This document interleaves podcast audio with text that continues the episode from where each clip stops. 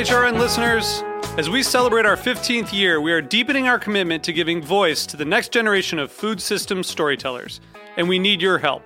Our internship and fellowship programs help activate new possibilities for underrepresented and underestimated young people through experiential journalism, audio engineering, and production training. Through these unique programs, H R N helps food equity stewards build essential workforce readiness skills that expand their potential and foster economic mobility. Please consider supporting these critical programs. And with a minimum donation, you can be entered to win a dinner for two at an amazing restaurant in one of eight cities and tickets to a concert at a great venue in one of those cities. We have incredible partners across the country who have donated as they also share our passion for helping to educate the next generation of food system storytellers. Check out heritage radio network dot org slash fifteen to donate and enter to win today. That's heritage radio network dot org slash fifteen to donate and enter to win today. And make sure you donate before March thirty-first. Thank you.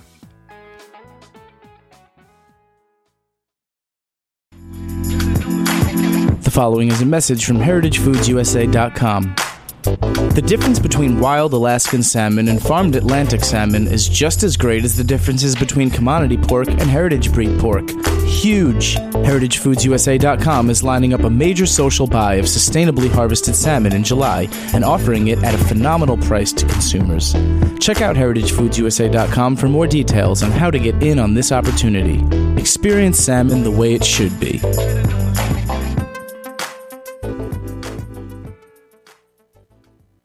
Hello, Mister and Missus America, from border to border, coast to coast, and all the ships at sea. Streaming live from the County of Kings, Brooklyn, New York City, on the Heritage Radio Network. Are you ready for the fastest half hour on the internet today? It's the Mike and Judy Show, spanning the globe for high-minded hijinks and lowbrow kicks to bring you the best in sex, drugs, rock and roll, and nuclear fission. They're too bad for radio and too good looking for television. television, television. And now, here they are, to pluck the low-hanging fruit of the literati. Your hosts, Mike Edison and Judy McGuire.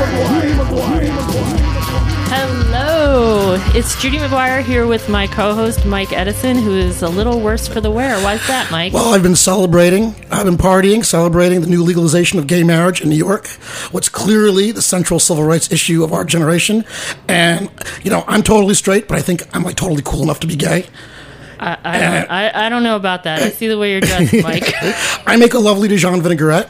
As you know, I'm a big professional wrestling fan, and what is wrestling after all, except for a couple of sweaty men rolling around, exactly. Half-naked men in tights. Nice. Big on the ballet and the opera. You could totally pass. And we're we're joined here by uh, Marty Beckerman. Marty's a funny man and the author of several books, including Democracy, Generation Slut, and the brand new The Hemingway, How to Unleash the Booze-Inhaling, Animal-Slaughtering, Hairy-Chested, Retrosexual Within, Just Like Papa. Welcome, Marty. Hey, thanks for having me on. Right on. And later, later I think we're going to play Quienes Mas Macho with Marty. Truly today a show of magic and mayhem. And macho. And macho.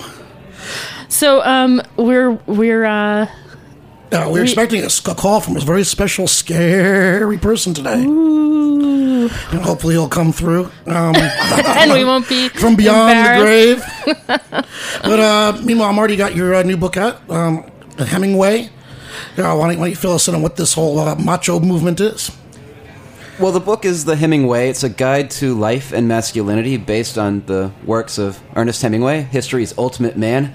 And really, uh, the book is getting at men today. We, we use Facebook, we use Twitter, we use Wikipedia and Google and Foursquare, on and on. We know how to do all this stuff, but we don't actually know how to do anything that doesn't involve technology. If you dropped us in the middle of the woods, we would be dead in half an hour because we can't hunt, we can't fish, we can't build shelter, we can't start a fire. We can't do anything the average Cub Scout can do. I got news for you. It's worse than that. People don't even know how to knock on their neighbor's door and ask for a cup of sugar anymore because they're all sitting at their tables communicating on, on their uh, prosthetics, their electronic prosthetics. And right, we're, we're afraid to go outside because maybe the sun will give us cancer. It does give you cancer. I'm here to tell. Hemingway went to Africa.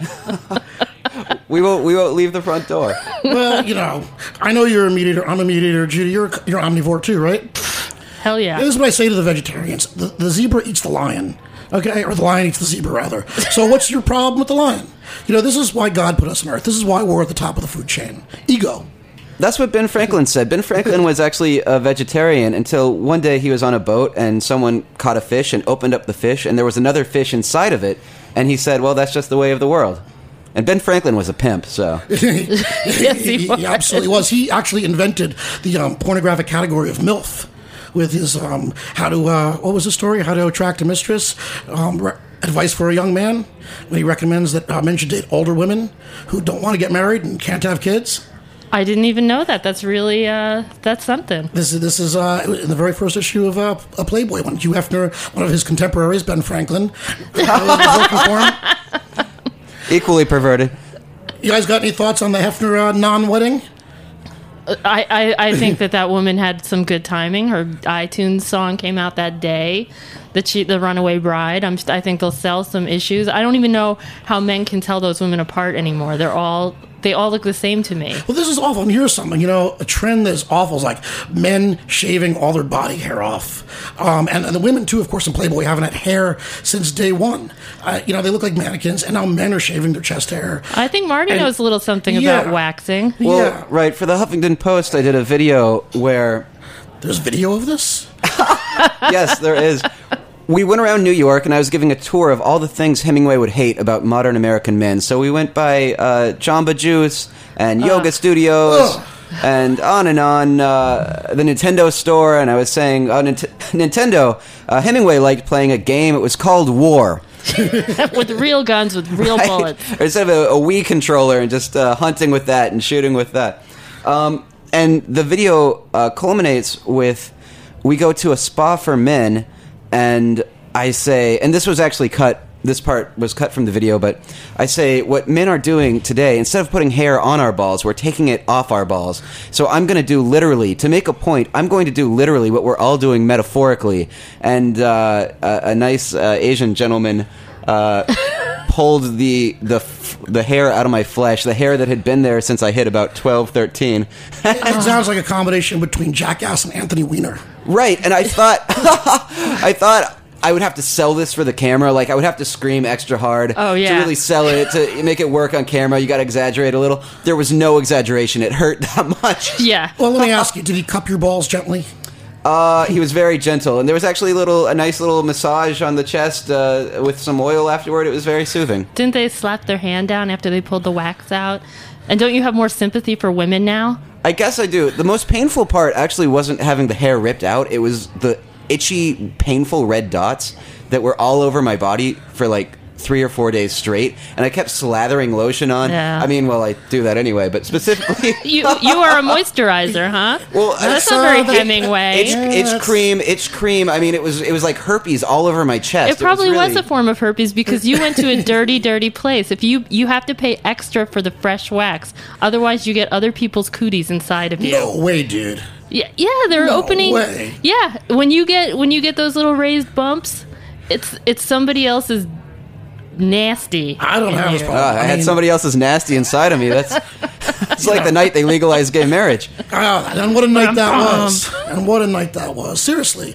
You know, except for the part that I don't like having sex with other men, I think I'd be a great gay guy. I think that's a pretty big part. Yeah. And plus, you most of your fr- aren't most of your friends women anyway? You know, I, I do love women. I don't know if most of my friends are women. And, you know, here, I think, you know, your central thesis of your book, um, and Hemingway, too, it seems to be an anti-woman agenda here. And, look, let's face it, women rule the world. Women are smarter. Women Pussy do not rule is the world. Undefeated. I mean, when when has the pussy ever lost? Ever. The pussy loses every day. Oh, yeah. Don't make me get shrill. Or hysterical. As is my way. But Marty is an engaged uh, an engaged man. So. Hey, hey, Jack, you have that clip for us? Yet engaged man. I think this is when I was reading Marty's book. This is what I was thinking of. The meeting is now in order. We all know that the McGillicuddy girls gave a party the other day. And not one of us was invited. Now, what do you say if we form a new club and call it the He-Man Woman Haters Club? Now, I think we ought to have a president. Now, the we elect must be the worst woman hater of us all.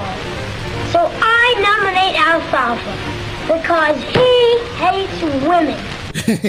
But along with Alfalfa, Hemingway seemed to have kind of a low opinion of women. Why did he get married four times? Yeah, I was going to say Hemingway didn't hate women. He loved women. He loved them enough to marry four of them. and and divorce four of them, or three of them. Anyway. Uh, divorce three of them, yeah. Well, what a lot of Hemingway's woman issues might come back to, when he was a kid, his mother, who was kind of crazy, uh, dressed him in pink dresses. Like and, Charles Manson's mother. Oh. Oh, and you think that may have had some latent psychological effects? And flowered bonnets, and made him grow his hair as long and as his sister's. Flower bonnets? Yeah, and, and made him grow his hair as long as his sister's. And when he was four years old, Hemingway didn't know that people knew he was a boy. He assumed people thought he was a girl. And as I say in the book, this maybe had something, just something to do with his lifelong quest to prove his masculinity to everybody on Earth. And what was his what was his um, loving nickname for his mother? That bitch? There was uh, one of his contemporaries who said they'd never met anyone who truly despised their mother until they met Hemingway. Well, it sounds like she was pretty despisable. Yet he did keep getting married, and um, and he did keep cheating on them, too. And what was it, slapped one? Right, and there was one, he was in World War Two uh, over there sort of as a correspondent slash... Well, that, that we'll get to that story in a minute. Okay. But his wife was there. This was his third wife, and she was a war correspondent as well. She was a writer as well. And they had a lot of professional jealousy in their relationship. Mm-hmm. And so... Uh, to steal one of her stories, he took uh, a, a plane from one location to another and made her ride on a ship laden with dynamite and a cargo ship with a bunch of dynamite while he took a safe plane. He was a charmer. So do we think uh, short sentences are more macho than long sentences? He would love Twitter. one forty, so many of his great quotes are one hundred forty characters or less. And then you have a guy like Norman Mailer, like, you know, possibly más macho than uh, Mister Hemingway, whose idea of a short sentence lasted for four or five pages. Right. Mm-hmm. Also, uh, serial uh, serial marriager, marriager, marrier. Slash wife stabber. Yeah, exactly. Yeah, his first uh, great book is very famously about shooting his wife.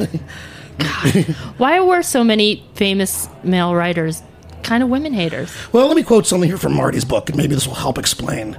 Um, women exhale bullshit like men exhale carbon dioxide. I think men are more, far more prone to bullshitting than women are. I'm telling you, the pussy wins every time. That's because Nick, when, you when has a man ever brought a woman down from power? When has a woman been in power to bring down? Well, you know, actually, I think maybe those tables are turning. We have um, the new pantsuit generation of female, powerful uh, political pantsuit people. Pantsuit generation, right? We have, we have, we have the, you know, the uh, president of Germany or the prime minister, whatever her title is, and of course, uh, Hillary Clinton, who um, is possibly the most powerful woman In, in America, now that Oprah's off T V. Huh. Well, you know, my book isn't anti-woman. I, I, it's really more pro-man. Well, it's really about... I'm not a racist. I just like white people better. Oh, oh. What's, wrong, what's wrong with being sexy? Exactly. I mean, the book is really saying what's become of men. We are becoming vegetarians and becoming... Or vegans. Uh, or vegans. Oh, that's indefensible. And we're going to Alcoholics Anonymous. For quitters. Yes, we're a bunch of quitters and a bunch of sissies, and this has nothing to do with women, and I love women, I'm going to marry one. This book isn't about hating women, it's about standing up for ourselves as men. Well, I really, I, I'm always disturbed by the man in the yoga studio more than any other, like, pussification. The pussification is harsh. The first time I saw a man smoking a Parliament cigarette, I mean, this really shocked me to my very core. I mean, since when did that become a man's brand? Okay, men, with the exception of Galois, should never smoke white-tip cigarettes. It's wrong. And that recessed filter, you know what that means. I do not. I'm telling you. I would think that, well, never mind. Mm. Um, okay, so so uh, there was this, the Times ran a story about a year ago about the caveman diet. Is it, would, you, would would Ernest, uh, would he approve of this? He would approve of hunting a saber-toothed tiger with a spear and eating that. But if not that's, keep, what, you, if not, that's what you mean by the caveman diet. Not keeping a giant side of beef in your freezer in your Upper West Side apartment? No, he preferred to get the meat himself. And what's really interesting, Hemingway believed in getting the meat himself because he wanted to appreciate what died for him. It was sort of a D I Y aesthetic. He also didn't, didn't he enjoy watching things die, maybe? Uh, well, he, he enjoyed killing them, yes. He was so. a big fan of the bullfights, of course. I mean, right, he wrote, yeah, you know, right. Death in the Afternoon, a very famous work on bullfights. Um, and the premise of a bullfight, of course, is that the bull is brave and dies nobly.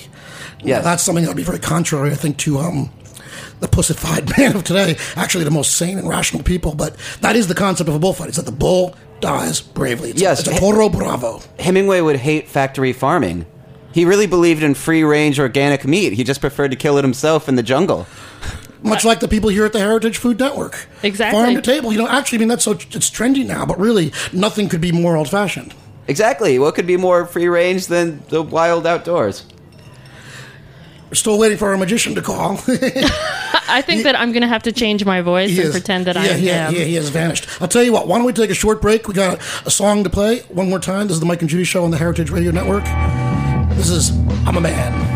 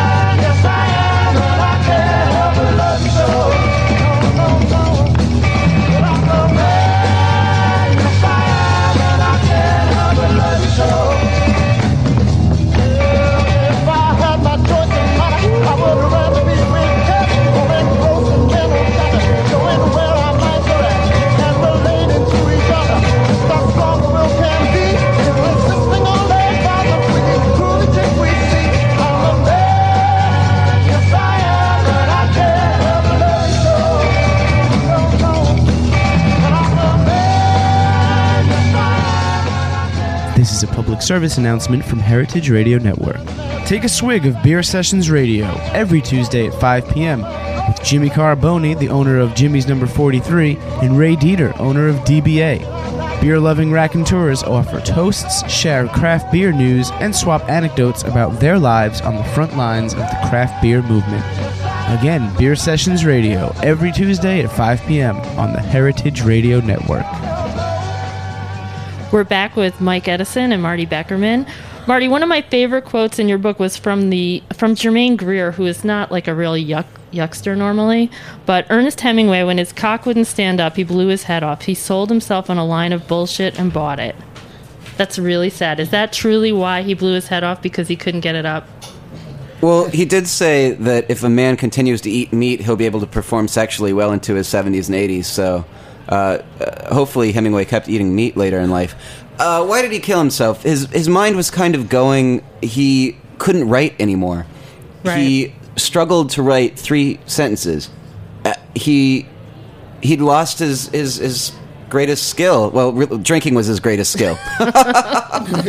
But the doctors told him not to drink anymore, and he compromised to a, a, a diet of just having tequila for breakfast instead of what three and bottles bourbon of bourbon for breakfast. Exactly. That's not e- that's not even a joke. So the book, The Hemingway, is it's humor and it's parody, but sometimes it's really hard to tell where the biography ends and where the joke starts. Yeah, because it's true. He agreed to compromise to a breakfast of champagne and bourbon and gin and tequila. Well, it and- sounds to me like Hemingway, like like Hugh Hefner, is what we call in the wrestling business a mark for his own gimmick. In other words, he's created this persona so much that he's buying into it, and he's buying into his own shtick. And once, once you know, once you've gone, gone down that road, it's hard to escape. He had to become the cartoon character. I think a similar thing happened with uh, Hunter S. Thompson, who whom I interviewed yeah. in two thousand three, and it's actually really haunting. Hunter uh, Thompson wrote this thing in the seventies where he went to Hemingway's house and wrote this whole thing trying to figure out why did Hemingway kill himself? Why did Hemingway kill himself? And many of the reasons that Thompson pontificated upon, if you read that now, n- knowing what we know about Hunter Thompson, it's just really terrifying, really haunting, about being trapped in your own cartoon character yeah. and having to meet the public's expectations and seeing your body dissolve and seeing your writing talent. Even though, actually, some of the stuff Hunter was writing toward the end, people thought it was total mush at the time. The nine eleven, the post nine eleven stuff and the anti-Bush stuff at, at the time uh, people thought it was it was crazy. But if you go back, it's brilliant, and, and it's ten years ahead of its time. Well, people were slagging him, too, when he was writing for E S P N, I think it was. Exactly. And he was writing that column, and the Generation of Swine book, which was a compilation of columns. And it's, you know, he started leaning on his own tricks a little bit too much. A little bit too much of the Book of Revelation, a little bit too much of the obvious tropes of the Gonzo thing. And obviously it was wasted. But when you go back and read it, the energy is, is flawless. I mean, it's it's really very much that big rock and roll rush in seven hundred word bursts, which is a fine way to read Hunter Thompson. Yeah. Did you did you go out to Colorado to interview him? No, I interviewed him in New York City. He he wouldn't do the interview unless I brought him drugs at two in the morning. It's kind of a long story. I was in college then. It wasn't difficult. You know, the times I've met Hunter Thompson twice um, were at, uh, you know, speaking engagements right. at colleges. And invariably, though, he's there and trying, and incomprehensible, has a giant, you know, bucket of ice and Chivas Regal and lots and lots of ice. And uh, I think at Columbia he had a shotgun on the table with him. Totally incomprehensible, but doesn't stop pe- the, you know, the kids. Basically, all they want to do is raise their hands. And you think an intelligent question is coming. They're on the campus of an Ivy League school, and all the kid says is, "Hey man, want to do some drugs after the show?" Exactly. I think he was trapped in that a bit and probably resented it. Maybe he had to play that for the crowds, but he was a really, really brilliant man, a really incredibly intelligent guy who met a similar fate. Self-inflicted fate to uh, Papa Hemingway. Right. At one point, I had two posters over my writing desk. One was of Hunter Thompson, and the other was of Hemingway. And one day, I looked up, and I'm like, I have two suicides looking down at me. This is creepy. This is kind of creepy, and I took them down, sadly. Yeah, it might be time for some inspirational hang-in-there kitty posters. And what about this, uh, the craze of these cute kitty pictures all over Facebook? I mean... I think speaking, Hemingway was a cat fan. He was a big cat fan. Oh, yeah, he would have loved YouTube and watching all the kitties playing with string, as long as they had six toes. Wait, do you see, you're right, because that's right. But do you see Hemingway looking at I... What's the... What's the LOL cheese, cat. LOL cat and I has cats, cheeseburger. Yeah. And um, I was very proud to see your cat on the cheeseburger site celebrating... Um, Inky is celebrating gay marriage. It's awesome. And, of course, today is Gay Pride Day. Now, yay! Yay! And to celebrate, I see you're wearing flip-flops. I didn't I didn't bring my merce today. You know, I mean, I think men should never wear flip-flops. The male flip-flop is, is wrong. Listen, Marty's have, toes are okay. Marty's toes are okay. I'm not looking at them. I didn't manscape my toes, so at least there's that. No, my boyfriend has, like, hobbit toenails that are practically curved down and click as he hits the floor, and he still sometimes wears flip-flops. That is wrong. Men need to pay more attention to their toenails. I think, I think you know, the male clog is an improvement over the male flip-flop. I disagree. I don't think men should wear sandals. I think Jesus Christ, or maybe Julius Caesar was the last guy who could do it right. I, I'm... Yeah, I, I don't like the sandals, but flip-flops, it looks like they're, you're on your way to something, like the beach. Well, if you're at the beach, it's okay. You know, the way I grew up in New York City, you know, I was told that you had to buy shoes and things that were tough, that lasted, that the city was going to, you know, beat up on you, and it was a dirty place. So the idea of walking down the street in ninety-nine cent sandals, to me, it makes no sense. My brain rejects it. Sort of like the first time Ted Nugent heard reggae music. His brain just rejected that shit. People have been asking me, who's our modern Hemingway? And I guess I say the closest we come maybe is Ted Nugent, except that he doesn't drink, so he can never be Papa's equal. I love the Ted Nugent not drinking gimmick. You know, the no drugs, do you think that's no drinking. True? Yeah, I do think it's true. And but you know, he was a draft dodger, which seems kind of contrary to his whole that's story. That's not very Hemingway, right? Mm. He went down to, um, I guess they were in Ann Arbor or Detroit, where you know, in Michigan, where they're from, right? Uh, when he was playing um, in uh, um, well, this Motor City band, what were they called again? Please? Oh, God, I don't know. You know um, anyway, he went down there and he said he took a bunch of speed and some acid and basically shit himself and they put a needle in his arm. And he went home and ate a few bison steaks and some cheese and some beans and was back to being young, rockin' Ted. But he took drugs to dodge the draft. Ah. Hemingway would have taken drugs because they were fun. Well, Hemingway actually went headfirst into war three times. Yeah. He was in World War One as an ambulance driver because he couldn't get he into the military. Uh, There's something because, wrong with that, too. Because of his vision, they wouldn't let him into the military because an ambulance driver doesn't need to see straight, of no. course. No. And then uh, he was in the Spanish Civil War and hanging out with the guerrilla fighters there. And then in World War Two, I said I'd get to this story. So he went over there. He was a worldwide celebrity by this point. A mess. He was like the William Shatner of his time. You know, he was just a ubiquitous presence everywhere. And he was over there, this massive worldwide celebrity, and he convinced all these American generals and admirals that he was a brilliant uh, war strategist. And they gave him bazookas and grenade launchers and guns because he told them what he was going to do. He was going to take his boat, the Pilar. He was going to take his boat and chase Nazi submarines with it. He was going to hunt Nazi submarines. From his boat. With yeah. a bazooka.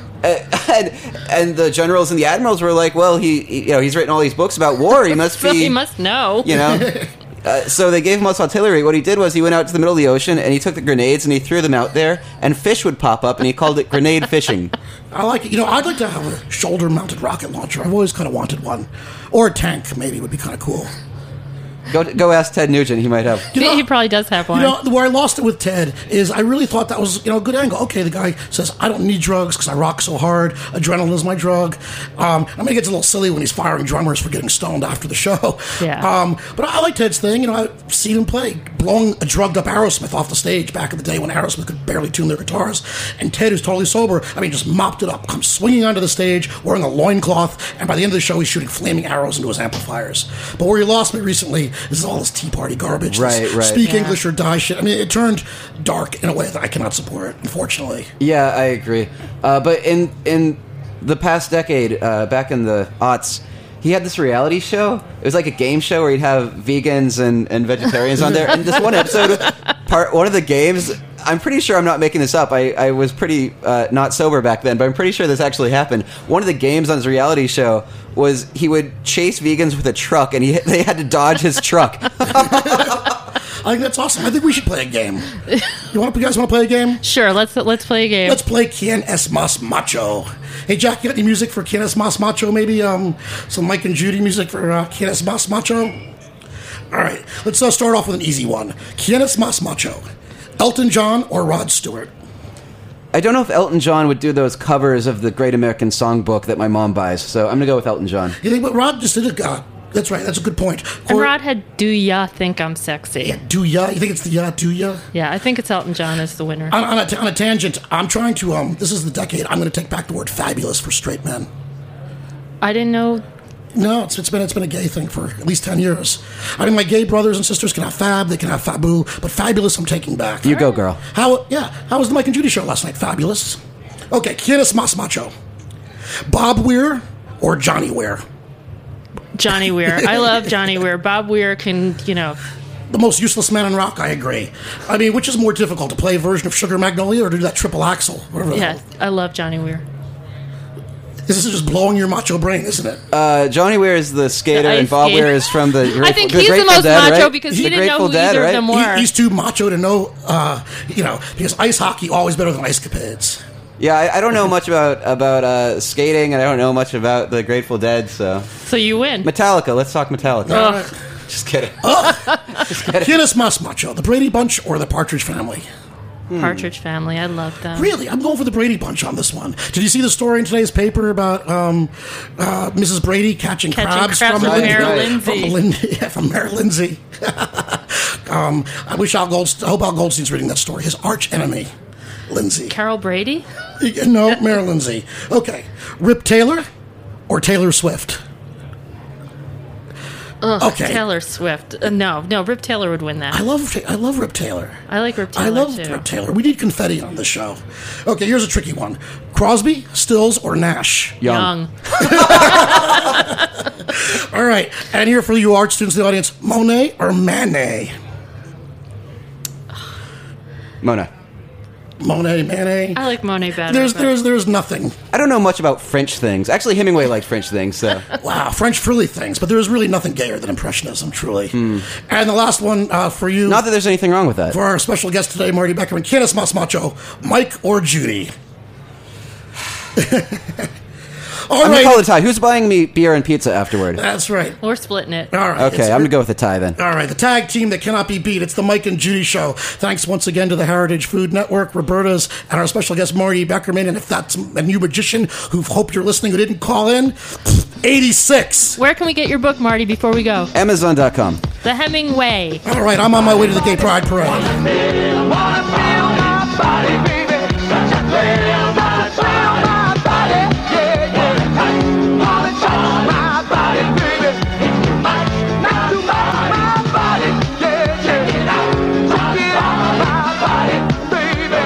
Thanks for listening to this program on the Heritage Radio Network. You can find all of our archived programs on heritage radio network dot com, as well as a schedule of upcoming live shows. You can also podcast all of our programs on iTunes by searching Heritage Radio Network in the iTunes Store. You can find us on Facebook and follow us on Twitter for up-to-date news and information. Thanks for listening. This is Behind the Scenes Food News with Katie Kiefer. This particular article comes from Grist, which is a wonderful website. Uh, to satisfy the legal system's pesky demand for environmental impact studies of novel G M O crops, the U S D A has settled upon the brilliant solution. Let the G M O industry conduct its own environmental impact studies or pay other researchers to do so. The U S D A announced the program in the Federal Register for April seventh, two thousand eleven. Of course, the biotech and agrochemical industry has applauded the new plan. Karen Batra of the Biotechnology Industry Organization told the Oregon-based ag journal Capital Press that the program will likely speed up the registration process for G M O crops and make the U S D A's approval less vulnerable to legal challenges. Capital Press summed up Batra's assessment of the plan like this. The pilot program will not only help move crops through the process more quickly, but the added resources will also help the documents hold up in court. In other words, the industry plans to produce studies that find its novel products environmentally friendly and fully expects the U S D A to accept their assessments. This has been Behind the Scenes Food News with Katie Kiefer. Nicole Taylor is always the first to talk with new and exciting personalities in the food world on her show, Hot Grease. Check out a little clip. Everything is super sweet in the Heritage Radio Network studios today. We're chatting with Fanny Gerson. Fanny is a graduate of the Culinary Institute of America and the two thousand eleven James Beard Foundation Cookbook Award nominee. Oh my God, we fry in Bed-Stuy. We have to talk dough. Donuts. I'm going to have to say, Fanny, I don't know if you know this. I was definitely the first person in Brooklyn to start talking about dough. Did you know that? I, I knew that last time I saw you. Ah. But I didn't know that before. So we have to talk dough. I mean, it, it is it is a bona fide phenomenon in Brooklyn. Uh, I'm so excited to be part of it. I, and I can't believe it. You know? I mean, I was just telling you before the show that uh, I think about a month ago, I went to Dough on a Sunday at two o'clock and all the donuts. You like what you hear? You can hear Hot Grease every Monday at three thirty p.m. live on heritage radio network dot com. Make sure to subscribe to the podcast or check it out in our archives.